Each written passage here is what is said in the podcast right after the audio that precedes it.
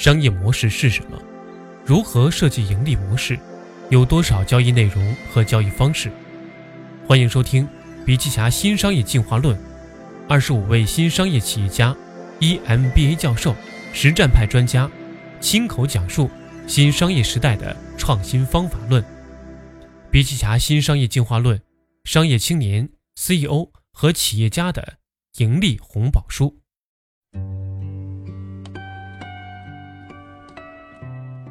喜马拉雅的听众朋友，大家好，欢迎收听笔记侠笔记还原，我是沐橙。每周的周一、周三、周五跟您一起学习笔记，欢迎大家加入我们的学习交流群二五五二四五三二五，一起讨论，共同成长。在之前的笔记当中，曾经探讨过，如果不会死，结婚和上班会是怎样的一种体验？过往历史所有的战争和冲突，可能规模远远不及接下来的这场战争。争夺永恒的青春，而在本篇笔记中要呈现的是，赫拉利通过分析人类的历史、科技的发展趋势，最终得出一个结论：未来人类极有可能被淘汰，沦为人工智能统治下的第二物种。笔者深以为然，并结合自己对大历史观和现代科技社会的感悟，得出了一个更为恐怖的结论。未来就是一部人性渐进覆灭的历史。尤瓦尔·赫拉利现在是耶路撒冷希伯来大学的历史系教授。二零一五年六月，他登上 TED 的演讲，视频播出后达到了两百万次的播放量。作品《人类简史》一百周蝉联以色列畅销书第一名，并已授权多个国家版权。《未来简史》二零一七年最重要的书，尤瓦尔。继《人类简史》之后的又一力作。为什么人性一定会渐进覆灭？赫拉利认为，虚构故事是人类社会的基础和支柱。古时候，人类通过口口相传继承人类共同构建的故事体系，一般是图腾崇拜、神话故事。后来，文字出现了，慢慢出现了内容庞杂、体系精密的宗教。并通过书本讲授进行宗教传播，比如通过圣经传教基督教，通过佛经传播佛教，通过古兰经传播伊斯兰教。为了满足听取故事的欲望，人类发明了诸多手段。印刷术之后，在文字的维度上增加了声音的维度，发明了留声机；随后又增加了图像的维度，发明了照相机、摄像机。设备以及电视和电影艺术的手段，为了让人们更加身临其境地感受故事，人类发明了 3D 电影、一百二十帧高清电影、虚拟现实、增强现实等新技术。随着人工智能技术的长足发展，人类将不计代价在叙述故事的维度上叠加更多因素，以满足人类日益增长的听取故事的需求以及人类社会。故事结构日益复杂的局面，随着这些维度和复杂的增加，人类叙述结构的真实情况会渐行渐远。赫拉利写道，在二十一世纪，我们还会创造出比以往更强大的虚构概念以及更集权的宗教。在生物科技和计算机算法的协助下，这些宗教不但会控制我们每分每秒的存在，甚至将重塑我们的身体。大脑和心灵，创造出完整的虚拟世界。真要如此，要区分虚构和真实，宗教与科学会变得更加困难，但又比以往更加重要。随着虚构概念越来越强大，人类身心越来越被高维度的虚拟科技所蒙蔽，因此人类故事和真实就逐渐隔离。真实是人类社会的生产力。人们生命力的唯一根源，人性是人类区别与世间万物的核心所在。蒙蔽了真实，就能造成人性的渐渐覆灭。人性的覆灭，就会造成人类这个物种的物化和工具化。最终的结局，就可能是丧失了人性的人类，成为人工智能和计算机的帮手和奴仆，成为他们实现自己梦想低级的工具。而这一天，距离我们并不遥远。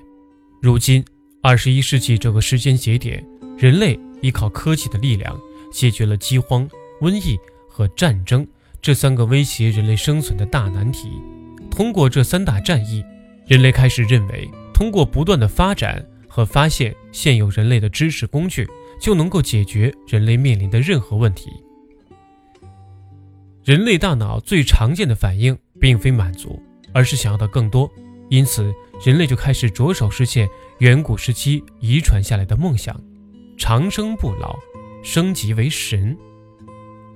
人想要长生不老，或者至少延长寿命到一百五十岁左右，有三条路径可以走：生物工程、半机器人工、非有机生物的工程。不管这三条路哪条路成功了，都可能彻底改变人类的心灵和欲望。在追求这些目标过程中，人类慢慢的改变了自己的特质，于是特质一个又一个的改变，即人性渐进的进行覆灭，最终的结局就是人类不再是人类了。生物工程方面，人类已经完成了人类基因图谱的测序，发明了基因编辑技术。半机器人工方面，可穿戴设备、心脏搭桥、舌苔芯片。手臂芯片已经成为现实，非有机生物工程是生物学家最近研究的热点方向，比如利用非有机物培养出生物器官等。在二十一世纪开头的二十年，人类已经具备了改造身体、提高寿命的能力，并且投入了上万亿的科研基金往人类永生的方面去努力。正如赫拉利所谓的知识悖论。在人类升级进化的道路上，也存在着进化悖论，即当人类借助科技手段进行升级进化，提高人类对死亡、发展难题的能力的同时，人类也渐渐蒙蔽了自己的人性，成为非人，毁灭人类自己的只有人类本身。远古时候，人类出于对大自然的敬畏和对人类的不自信，创造出了图腾。和原始的宗教。后来，奴隶社会和封建社会时，人类通过大规模的团队协作，创造出了金字塔、长城、泰姬陵、尼罗河大坝等宏伟的大型工程，对抗了自然的洪涝灾害，改变了自然的面貌，从而人类进入了认识自己意识的阶段，构建了体系严密的世俗政权，创造出了现代宗教、文化。艺术精品，皇帝自称为天子，将人和神放在了同等重要的地位。自从工业革命以来，自然科学取得了长足的发展和进步。科学以披荆斩棘之势侵占了原来的宗教、君权神授所占领的地域。医学揭示了人类的构造、血液的作用、细胞的结构。生物学尝试去分析意识的产生。神经元的作用，大脑的工作原理，现代工程更是通过建筑摩天大厦、跨海大桥、全国铁路网、世界航空网等，彰显了自己的存在。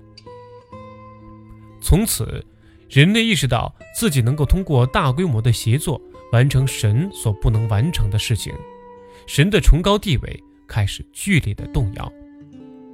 贯穿于人类现代化过程之中的人文主义革命。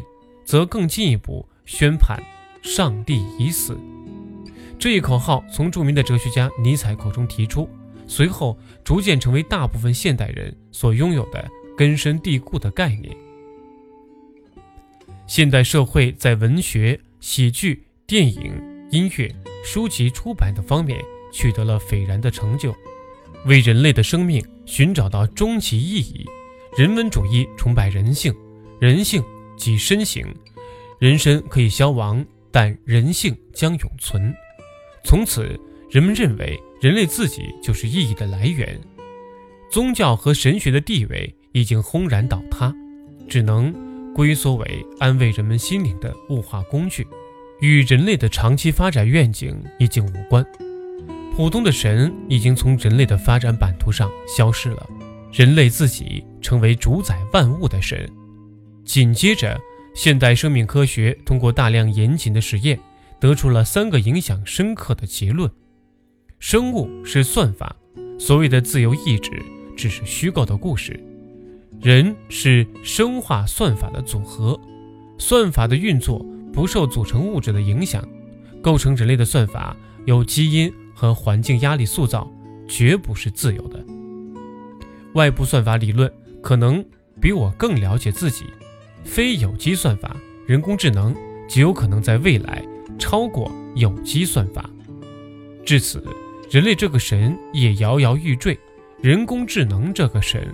呼之欲出，人类社会以算法为基础运行了几十年后，涌现出了科技宗教，以科技人文主义的数据主义为典型代表。科技人文主义希望通过基因工程、纳米技术和脑机接口等手段，来创造出智神，一种更优秀的人类形式。医学注重于让健康人升级，让身体的机能升级。医学工程和顾客不满足治愈，而是让自己的心智升级。